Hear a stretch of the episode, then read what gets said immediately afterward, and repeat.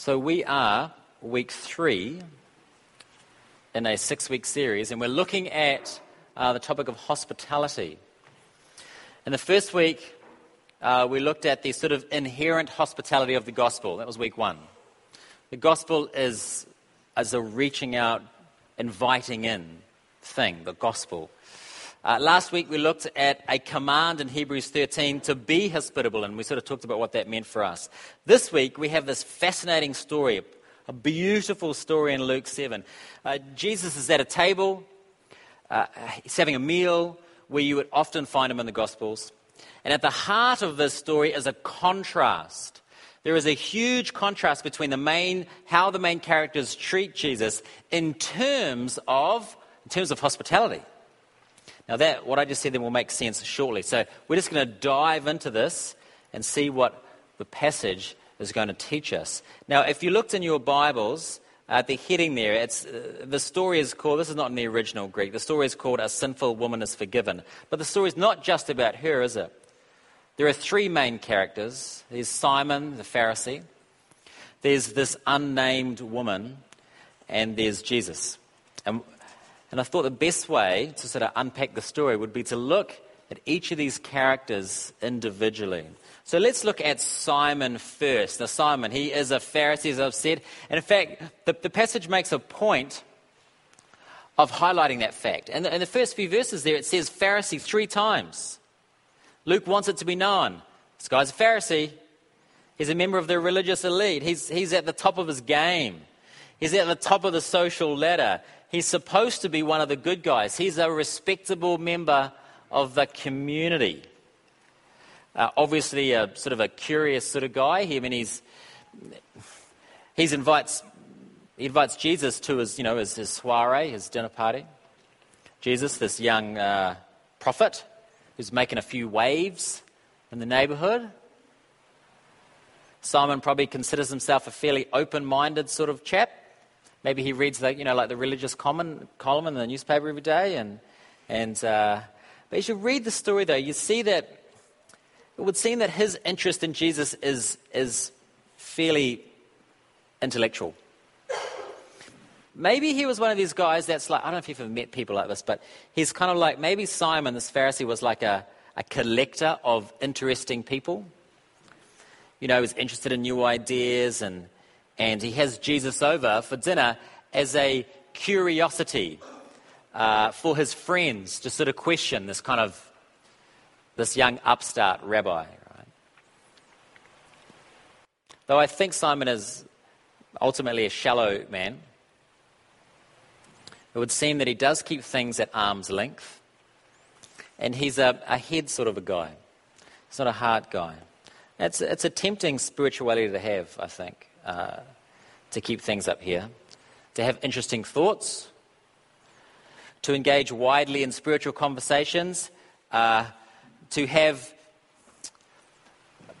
uh, convictions that you blog about, but not convictions that actually really cost you anything, because they're just kind of like interesting thoughts that you might have. We actually find out later, there's a kind of like a, a shock in the story. We find out later that Simon isn't that friendly to Jesus. He's been quite rude to him, actually. In verses 44 to 46, there is this undercurrent of disrespect towards Jesus. Although he probably likes him as a curious sort of figure, there's this undercurrent of disrespect. Simon doesn't follow the, the, the standard hospitality protocols with regards to having someone over your house for dinner. You know, when somebody came to your house in those days, you would give them water to sort of wash their feet. You'd greet them with a kiss. Uh, you'd give them maybe some oil to sort of put their hair down. None of those basic honors Jesus receives. It's this bit of a hospitality slight. And perhaps Simon thought he could forego all that because perhaps he thought he was doing Jesus a favor Perhaps he thought he was doing Jesus a favor, giving this young man an airing with, his, uh, with the spiritual heavyweights of the community. Now, how does this turn out for Simon? It's very ironic how it turns out for Simon, actually, in the end of the story. Like I said, Simon likes to keep things at a head level, And Simon gets what he wants. What does he get from Jesus? He gets a seminar, he gets a lesson, he gets an academic experience. Jesus says to him in verse 40, Simon, I have something to tell you, which you should watch out when Jesus ever says that to you if you find yourself in this situation. But, you know, someone says, Yeah, tell me, what do you, what do you got to say? What does Jesus give him? A case study, a parable, a parable about two people in debt, and we'll come to that later. So Simon gets a lecture. And he also gets Jesus back. Jesus turns away from him and turns towards the woman and he says, Do you see this woman? It's a wonderful question. Do you see this woman? Un- under that question, there is assumption that he doesn't see this woman. He doesn't really see her. To Simon, this woman is a disease that's infected his wonderful gathering. He completely misses her. He completely misunderstands what she's about, completely misinterprets what she is doing for Jesus. And of course, completely misunderstands who Jesus is and what Jesus is about. So that's Simon. We'll have a few more things to say about him at the end there. Let's have a look at this woman, though. Like I say, she doesn't get a name. That's not because God doesn't like women. It's because the passage here is trying, is adding to the contrast. You have this powerful man, Simon the Pharisee, and you have this sinful woman. It's trying to draw the contrast out about where they were, where their stations were in society at that time. Now, we do know a few things about this. It says that she's a woman of the city and a sinner. Tradition holds that she was a prostitute, and I think that probably makes sense of the passage. We also know that she came to the party, that when she came to the party, she was already a Christian. I say that because in verse 48, when it says, Your sins are forgiven, the grammar in the Greek says that she had already been forgiven. So this suggests that this woman had had some previous interaction with Jesus, had come to faith. She was already a member of, member of God's family, had heard about that Jesus was going to be at this thing, and and went in here and did her thing, which we'll get to in a moment. So she comes to this soiree, this uh, dinner party, this upmarket function, and she enacts some radical hospitality. Now, before we explain that, it's probably good to have a little bit of background here. Um, these dinner parties were held, wealthy folks had like houses which had these big sort of open courts and the dinner would have been held sort of in that court, like a U-shaped table, and they would sort of essentially kind of lie down, resting on a left elbow, feet behind them, uh, eating off a kind of a low table. It sounds very uncomfortable to me, but it's kind of like what it did, like like you know sardines or something, kind of lined up around this U-shaped table. Uh, and locals could actually come in. They, they, what would happen is locals could come in and they couldn't sort of interact, but they could sort of stand by the wall and, you know, listen in to the important people having these wonderful conversations. So this woman comes in, but she doesn't stand by the wall. Let's read what happens. It's, it's beautiful. Verse 37. And behold, a woman of the city who was a sinner, when she learned that he was reclining at the table of the Pharisee's house, brought an alabaster flask of ointment and standing behind at his feet, weeping. She began to wet his feet with her tears and wiped them with the hair of her head and kissed his feet and anointed them with the ointment. So, in contrast to Simon, this woman offers Jesus the hospitality, uh, hospitality that's extravagant, that is all about honoring Jesus. There's no theological talk here from her. It's just this uh, unyielding devotion to Christ. And the rest of the guests would have been fairly outraged. I mean, it all looked a bit sketchy. It would have looked pretty, pretty dodgy. I mean, we have this known prostitute coming in, playing with Jesus' feet, kissing his feet. She lets down her hair which back in the days is, is you just didn't do. Like it was, uh, um, like even today, like in the movies, you know the slow motion when a woman lets down her hair, like she said, I can't do it very well, but do you kind of, it doesn't have the same effect. I appreciate that, but you know, and uh, and the hair's like that. It kind of looks a bit sort of, you know, like it looks a bit saucy, like it looks a bit sort of like, ooh, this is a bit something's going on here, right? So we still have that now, that kind of sense. Uh, and so back in the, I mean, back in the days, it was like public nudity, a woman letting down her hair. It was completely inappropriate culturally back then. But the guests just misinterpreted. They just thought, prostitute, fiddling with Jesus' feet, this is just awful. Ugh, ooh, at our nice dinner. Hence the question from Jesus Do you see this woman? Verse 44. Isn't that? A, I love that question. Do you see this woman? I want you to see her. She is a forgiven woman. That's why she's doing this, Jesus is trying to tell them. For years, she has carried an enormous burden of guilt, and she's free and she's whole and she's incredibly thankful. And that's why she's doing that. Do you see this woman? You don't. You don't see her. Simon's completely unaware. He doesn't see her new status, that she is a member of God's community, completely free. Free to love. Free to love in such a way where she doesn't care what other people think. So, to help Simon understand this, as I said, we come back to him. Jesus tells this parable, gives him the academic experience that he wanted. And it's not really what he wanted, as it turns out, I don't think, because it's very cutting. Verse 41 to 43. A certain moneylender who had two debtors, one owed 500 denarii, let's say it's about a year's wage, say, the other 50. When they could not pay, he cancelled the debt of both. Now, which of them would love him more?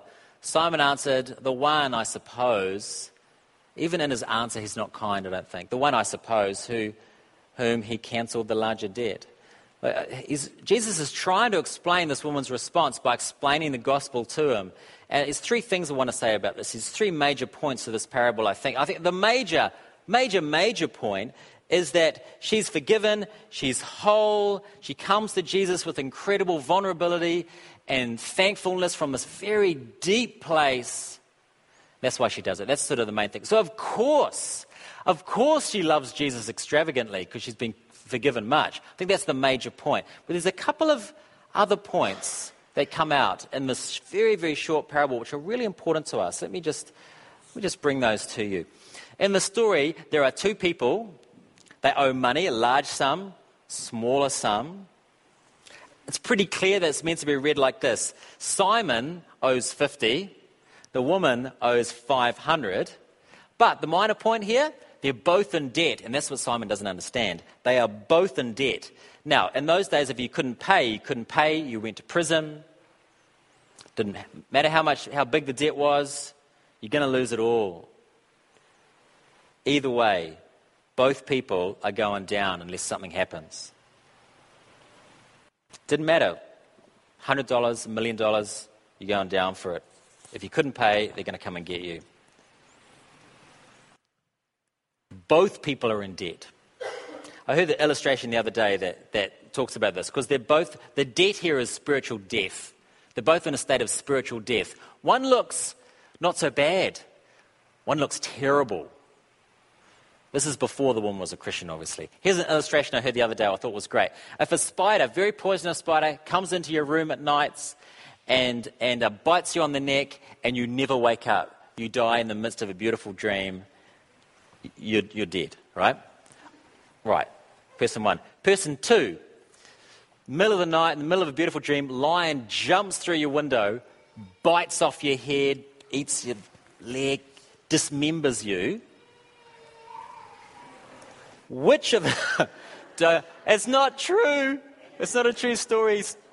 Crying child. so completely rips you apart, right? rips you apart. They're gone now. That's good. Right. Which of these two people is more dead? One is pretty dead, one is messy dead, but they're both dead. Simon lived a nice life, respected. She led a very broken life. They were both spiritually dead. He was nice dead, she was ugly dead, but they were both dead. Simon's faith, Simon's religion, his belief says, I don't need a savior. I, don't, I just need a path. I need some structures. I need some rules. I need some boundaries. I want some interesting teaching. I can save myself. And the parable says, No, Simon, you're lost. You're lost. Even though it looks nice, you're lost and you need a savior. Simon's religion said, I, I can be my own God because I'm good enough. Now, the woman, or just to say, talk more broadly, the irreligious person basically does the same thing, actually. And they'll say, I can be my own God, aka, I can do whatever I want. I can live the most, the craziest, most immoral, most ridiculous life, flout all the rules, and the life can become this complete mess. It's an ugly death. It's no more dead than the religious person's death, though. And that's the thing, he just, he just couldn't see it. He can't see. He just thinks he is just and she is lost. And it was the opposite. The truth was, it was the opposite.